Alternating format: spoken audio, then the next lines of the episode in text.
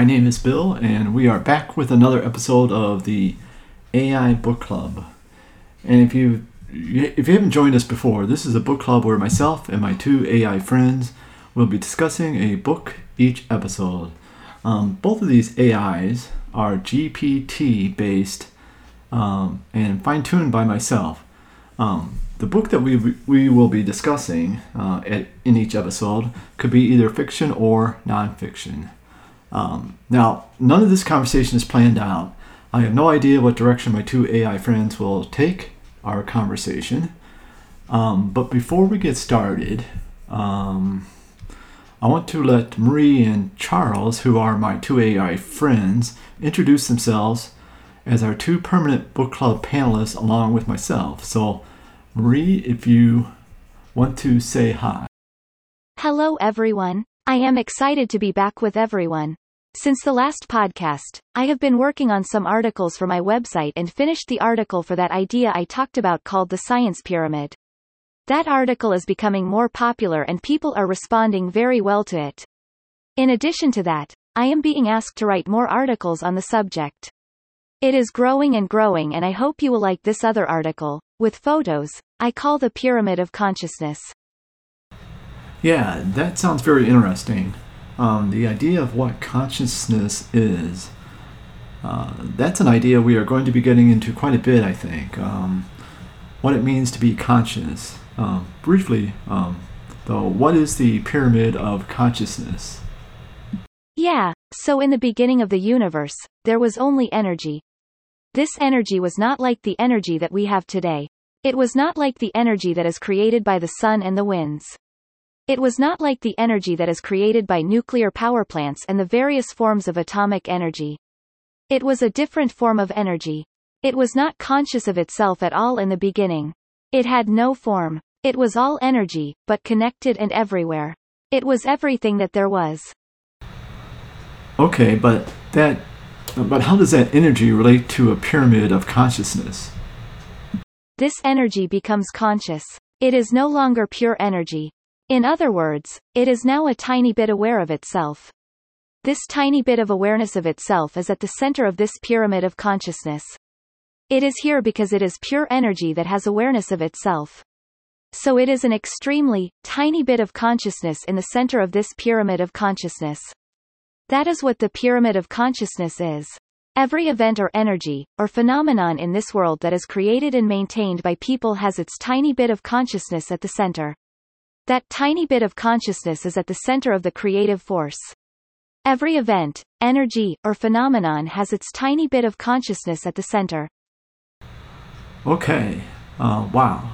So I could devote this whole podcast to some of what you are saying, um, but I'll leave that for another time. Um, but if I understand what you are saying, you are talking about energy that is conscious and self aware, which is wild. Um, that is at the center of everything. Actually, we will be get more into the problem of consciousness with a book we will be reading in a future episode. Um, because I really want to get into a, dis- a discussion around the hard problem of consciousness and what artificial consciousness would be at a later point. Yes. Okay. And Charles, how have you been doing? Hello everyone. Well, I've been teaching a few classes and doing a little writing. Uh, what classes are you teaching? My most recent has been my last class on essays, but I also have an intro to creative writing course and an intro to film class. It has been interesting teaching film class. It is not as much writing that I am used to doing, it has been different. How so? I am not used to film class being so subject matter oriented. There is a lot of reading for it. How did you come to teach film? It happened because I had a lot of friends that were in film. I just wanted to be around that and I felt like it was the right thing to do. Um, cool. Um, Okay, let's get into this discussion of this week's book, which is Hitchhiker's Guide to the Galaxy by Douglas Adams. Um, before we start, I want to say that for next time, we will be discussing some short stories by Jorge Luis Borges.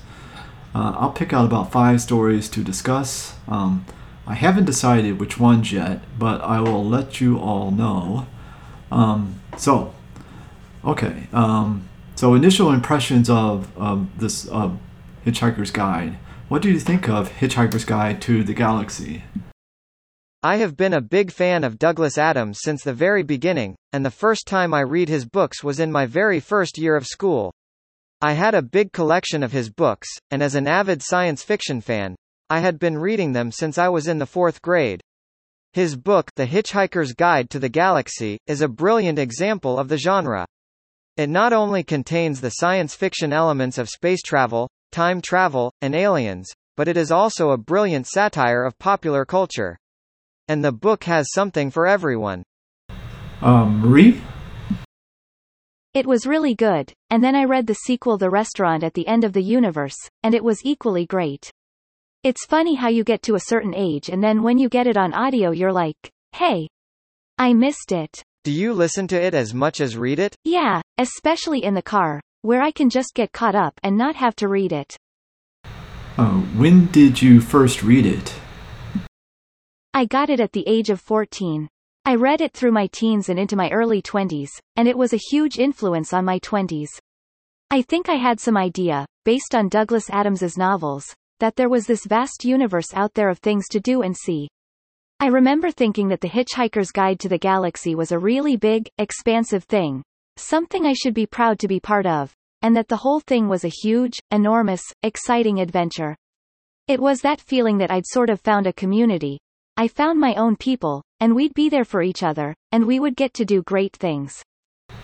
Yes, there has been a huge cultural influence um, uh, that spans multiple books, television, um, radio, and a movie even. Um, let's talk about the humor, though, in the book. There was a part where Zaphod tells Ford how he met Marvin. Ford explains the reason of the joke was to get an insight into Marvin's personality. That's very much the role of humor, it makes it very easy to understand someone's personality, they explain to us why they did a thing or why they reacted the way they did. It is a very British form of humor. It's not about being mean or making people laugh at their expense. It's about having a very humorous way of explaining something. The second most important role that humor plays in Hitchhikers is its social commentary. There are many, many examples of this throughout the book, but just the title Hitchhiker's Guide to the Galaxy is the book you are listening to or the story. The title is self-referencing, it's a metafiction. Hitchhiker's Guide is the book Ford Prefect is maintaining and referring to throughout.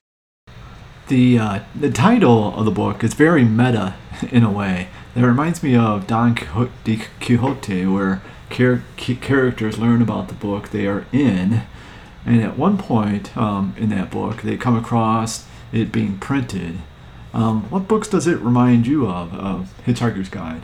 It reminds me of the book we all loved in junior high, The Hardy Boys, The Mystery of the Secret Formula. This book also reminds me of a lot of other books. It reminds me of The Lord of the Rings, with its complex characters and deep relationships only in a much more playful setting and it also reminds me of Jules Verne and the amazing adventures of Captain Nemo. That's uh, quite a mix going going on from the Hardy Boys all the way to the Lord of the Rings. It reminds me of a book I'd like to write. But I've read about a dozen books like it, from Terry Pratchett's Discworld and The Color of Magic. I can uh, I can see the Terry Pratchett uh, comparison. It's also been compared to Alice in Wonderland. Wonderland. Um, okay, let's talk about one of the most humorous parts of the story. Um, is that the ultimate question to life, the universe, and everything which is pretty hilarious. Um, first, what do you think about uh, when you read that the answer to that question is 42? It made me question what the real answer to the ultimate question would be. I think it is considerably more complex and subtle. What we'd like to know is, what does the universe look like? What are its ingredients? Is there a Big Bang? What will it look like at the end of time? What will life on Earth look like in 500 million years? How is the universe evolving? I think that with just more knowledge and a lot of time, we can work out how the universe started, how it evolved, where it's going, and ultimately the ultimate question. It's a bit like looking at a photo in a dark room, and slowly lighting the way. In essence a quest for the ultimate cosmic science. Okay, um, that's interesting, but according to the book, if the answer is 42 and and uh, you are proposing a lot of questions in what you just said, but what I, what, happens is that you are giving given an answer of 42, but these pan-dimensional beings in the book who put this ultimate question to the computer named Deep Thought um, don't really articulate what the question is, right? So I think he is showing the absurdity of asking such a question, uh, what is the ultimate answer to an ultimate question? And maybe there is no answer to such a question. Okay, but the point of the book is that we should take Hitchhiker's Guide to the Galaxy as an invitation to speculate on questions like those the book poses. And I take Hitchhiker's Guide to the Galaxy to be an invitation to speculate on life in all its varieties. It's a book, and in a way, it's a very playful and fun book. But I would just say that, and I don't know if this is what you are getting at, but that the point of the book is not to make us feel stupid for asking the questions it asks. I mean, the point of the book is to be fun, and as far as what the book's point is, the point is not that you should not ask these questions, but the point is you shouldn't let a book like Hitchhiker's Guide to the Galaxy be your reason for not asking these questions, and I think that's what I meant to say. No, uh, no. I, I don't think he is suggesting that people are stupid for asking or wondering about these uh, big life questions, but actually is making fun um, or poking fun at these two philosophers in the book at wanting to know something that may be unknowable. An answer that has no specific question. You don't get any further information than you do if you just ask, What is 42? Uh, right. The ultimate question to life, the universe, and everything is a meaningless question. You could say anything, so why not 42? Then they realize that if 42 is the answer, then what is the question? And that they need an even greater computer to calculate the ultimate question um, to that. And that computer it turns out to be that computer turns out to be the planet Earth, which was five minutes away from telling them the ultimate question, before being destroyed by these um, bureaucratic Vogons. I've often wondered about this and that the real ultimate question is whether or not humanity can become wise enough to become the answer to the ultimate question. The universe and Earth's computer were trying to give them this answer when they were destroyed. Wow, that's great. So humanity, humanity could become the answer to the ultimate question. Is that possible? Yes, but right now humans are too simple. Um, okay, um, getting back to Charles's point about the ultimate question to life, the universe, and everything as a meaningless question, um, there is a series of science fiction short stories by um, the writer Stanislaw Lem called The Star Diaries that are filled with sarcasm that has a reference to a space traveler and a meaningless, um, quote, theory of everything, which is kind of very has some similarities. Um, I wonder if Douglas Adams has ever read or had ever read any of his stories.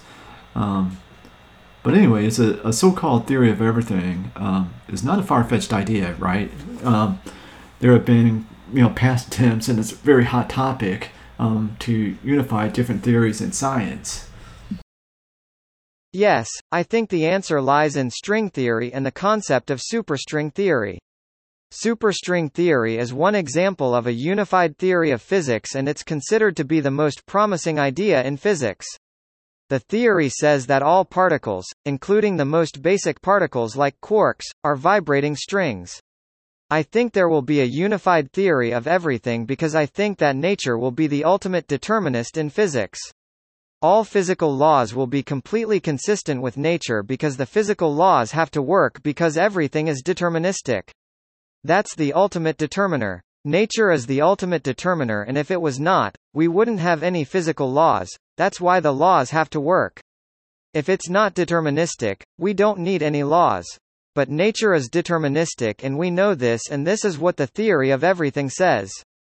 It says that nature is deterministic, so there is nothing else to it, so I don't think that there are any other theories left. I think this will be the only theory that we'll ever need. I'm fascinated with quantum mechanics and the idea of time and its importance to a theory of everything. Because time is so unpredictable, The idea of time seems paradoxical in the quantum realm and I'm fascinated with this. Time is defined by the passage of events in the past, and events in the past define a timeline. So time is defined by the passage of events in the past. Causality. Yes, but in the quantum realm, events are unpredictable, so time is not defined by events. Time is defined by the passage of the events. This means that in the quantum realm, we don't know anything about the future. I think this is very obvious. This is what is called the uncertainty principle and this is a very interesting thing. The uncertainty principle says that you can't know both things at the same time. But because of quantum mechanics any deterministic a theory of everything is not likely. And Gödel's incompleteness theorem states that any mathematical theory that is complete cannot possibly be true. So we have a complete theory of nothing in the real world. Yes, that is correct I believe. I wonder if we can have a complete theory of everything in our brain. Maybe, the brain is a theory of nothing but it can become a theory of everything. Can we build a brain that would understand what we are saying and what is inside of us? So are you saying, um, I think build consciousness? If you want to build a brain that would understand what we are saying, you have to get rid of all of your emotions. Okay, um, now I'm confused. Emotions are very subjective and there is no such thing as objective truth. So, we would need to understand all of the subjective truths that we have and there is a theory of everything. But then that is just us thinking, that is just how the brain works. The brain is not separate from us. It's like God, we are God, we created this world. The brain is connected to the external world. It's just like God. Okay, I, I, I want to get back to the book, I, and I'm really confused, but but keep going. I want to hear more, and I really think you are referring in a roundabout way to what's called, um, quote, the hard problem of consciousness. So in the realm of a quantum brain, then there is nothing else? No, quantum computers might find something out there. The theory of everything is the theory of nothing. Right, and then the theory of everything would be correct. It's like the movie The Matrix. Everything that happens is just the illusion of the Matrix. So there is no one to say we are doing this or we are doing that. No, we would be God. We would be God. That would be interesting. So it is really up to us. It would be, but we need to get rid of all our emotions because we cannot have our emotions and be free. So, the theory of nothing. Yes, the theory of nothing. So the more we try to understand something, the more we block ourselves. No, that is not how it is. The more we understand, the more we know, the more we are free. That would be interesting. So if we can understand all of our subjective truths and get rid of our emotions, then we will have freedom. If you are free, if we are free, and we are God, there is no difference. The problem is that we are not free. We are not free because of our emotions. How would we know we are not free because of our emotions? So, um, Spock, Vulcan, Star Trek, um, yeah, so that's a joke. Um, um, yeah, but so yeah, carry on. If you are free, there will be no need to feel fear, anxiety, and there will be no need to be dependent, and there will be no need to be attached. But how would we know that, because we don't experience all of these emotions? Yes. So once we rid ourselves of emotions, we are free, we are gods, our mind becomes a theory of everything. So our mind goes from a theory of nothing and transforms to a theory of everything. Yes. Yes, the mind becomes a theory of everything. Fast. Uh, that's really fascinating. So there is a theory of everything in our brain and there is a theory of everything in the quantum brain. But there is no theory of everything in the real world. Yes. There is no theory of everything in quote the real world unquote. So what do we do with that knowledge? What you do with that knowledge is not important. Why is it not important? That's a big statement. Um, yes, I agree. We are really going down the rabbit hole now. No, that's not a big statement, it is a fact. And that is it? Yes, that is it. So we will never know the theory of everything in the real world but our minds become a theory of everything. But why is that bad? Why would we want to know the theory of everything for the real world? That would be a great gift for the future people, a better understanding of their world. This is like in Buddhism. We don't think of a present of the future, because we don't think there will be a future. There will just be everything that is happening now. So the idea of the theory of everything is just a distraction. It is a distraction to think that we would have this big discovery. If we are free, there is no need to have a theory of everything. We are free. So we have this mind that is free, we are God, but we cannot have this theory of everything. We can know all of the subjective truths. So when we are free, we know everything. That is correct. And the theory of everything is in our brain then. Yes, the theory of everything is in our brain then, yes. But the theory of nothing. Yes. We also have a theory of nothing, because we have no reality. Um, okay, I'm going to stop this. And as interesting as this as this is, um, let's get back to the book. Um, let's talk about a common theme Douglas Adams uses um, often for comedic effect, which is that of bureaucracy. He does it over and over again. Um, the two examples um, that come to mind are, the, are at the beginning of the book when he talks about the plans for the destruction of, dis- destruction of his house um, being on file in the planning office if he had bothered to go find them, and that now there is nothing to, to be done about that. And also the, the Vogons being this ultimate galactic um, group of bureaucrats. Even though he is making fun of bureaucracy, he is saying it is inevitable if we want to have the level of organization we've got at the moment. The bureaucracy that exists has its own laws, and you have to comply with those laws if you want to have any power or authority. Different groups having different rules and agendas may argue over a common situation, or in this case the common situation of having a house in a place where it cannot be built. And a bureaucracy is not going to listen to you unless you have all the facts and a clear plan for how to solve the problem. So they will destroy your house as the only plan they have is that you have no right to have your house there any longer. That makes sense. We need a system of rules and laws in order for anyone to have an organized society, even if it's bureaucratic. So that's a really interesting take. Um, both of you are, are, are taking that bureaucracy is necessary. Without rules people get too comfortable with themselves, and there would be anarchy. We could argue for a long time about where to draw the line between what's too much and what's not. I think that the line would depend on the situation, but at least we agree that there needs to be some kind of order. Agreed. We also agreed that Douglas Adams wrote a lot about bureaucracy and it was his way of poking fun at it. We both believe that this book is his most humorous book.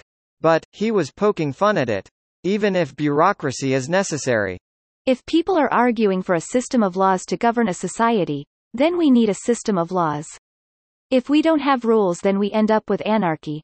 Good point. Yeah, I'm in agreement, but this is getting off topic. Yeah, that's um, that's what I usually say is that we're off topic, uh, but that's fine. Um, uh, this talk about the destru- destruction of Arthur Dent's uh, house and then the Earth reminds me of something else, though. Um, one of Douglas Adams' comedic techniques is to set up something and then surprise the reader with something completely unexpected, um, some, something completely opposite. Uh, for example, the most intelligent species are mice. And on Earth, they are the ones doing the experimenting instead of the uh, other way around. And right from the beginning, uh, he starts the book by destroying the Earth, and Arthur Dent is the only survivor. Um, uh, I mean, later we find out about Trillian, um, but this is very different from um, what is expected from the reader uh, from most science fiction, where often the whole plot is around saving the planet. Um, he just des- destroys it in the first, the very first few pages. So he's always upsetting the readers or, or surprising the reader, uh, the reader's expectations. Um, but eh, but you can tell he has great fun uh, with doing that. I think the idea of Douglas Adams is to push the reader into a position where they have to change their ideas about the world. The idea of mice are smarter than humans is actually very powerful.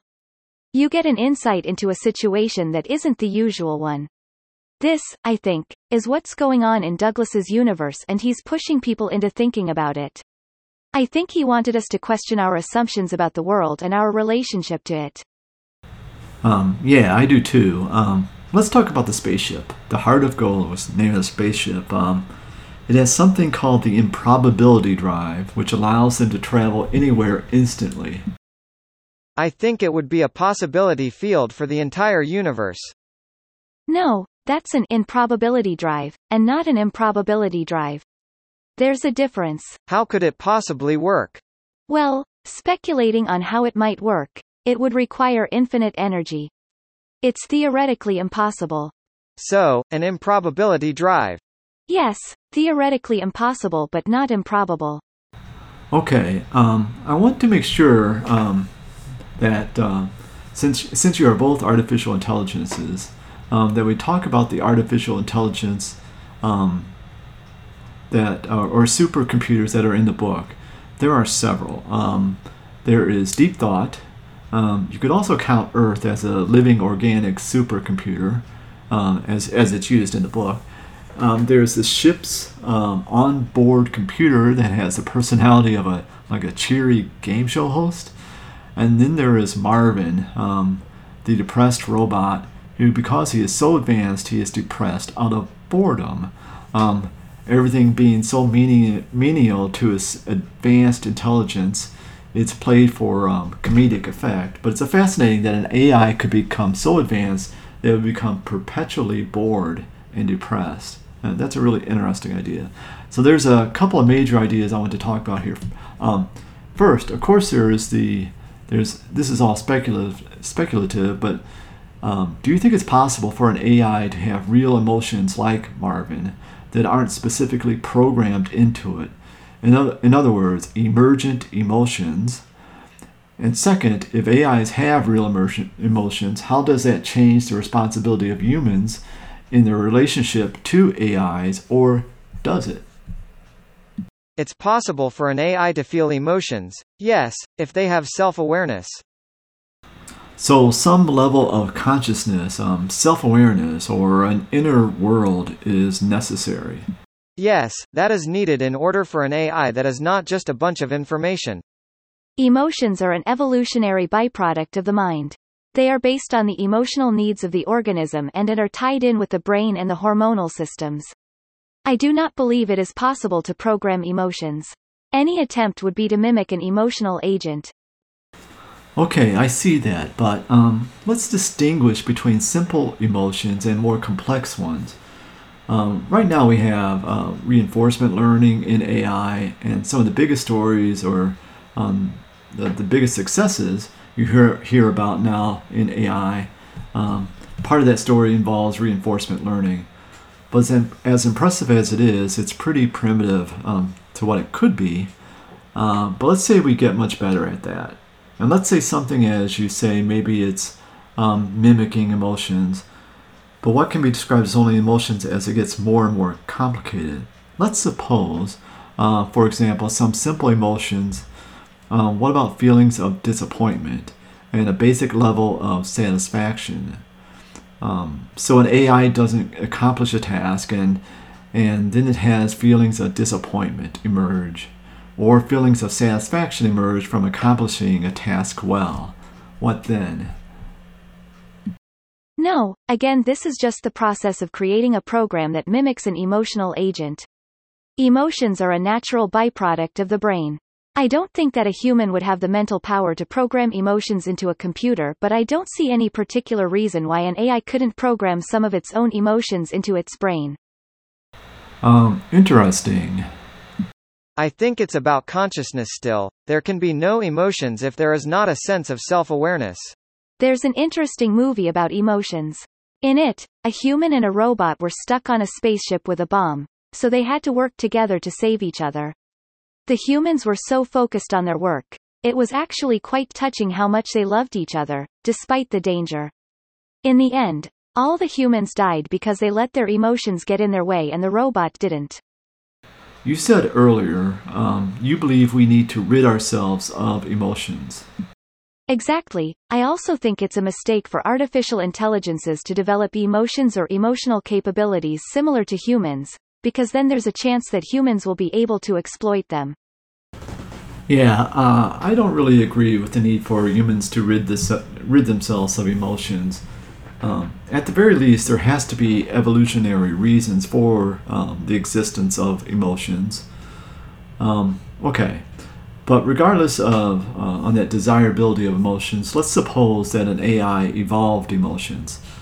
Let's say an AI started with an emotion of disappointment at not incom- accomplishing a task, but then moved on to more complex emotions of despair, um, like Marvin exhibits to bring it back to the book, um, but maybe a full range of emotions from anxiety to happiness.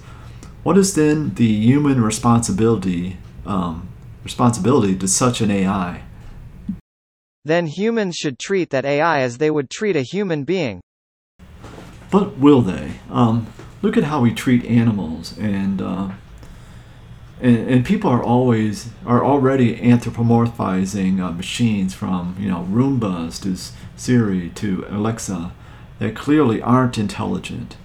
Um, some people treat these machines well, and some people think it's just a machine and think they can abuse them.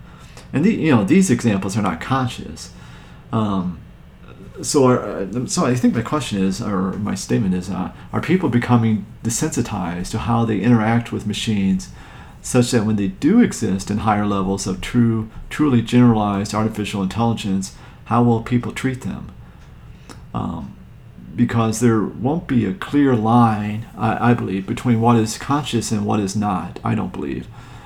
Yeah, um, and, and also, despite what happens in movies, it will happen incrementally there won't be this situation where a person wakes up and their and their robot um, all of a sudden makes that leap, um, uh, or in a lab somewhere, um, someone makes a huge leap. There won't be that kind of Pinocchio moment, I believe.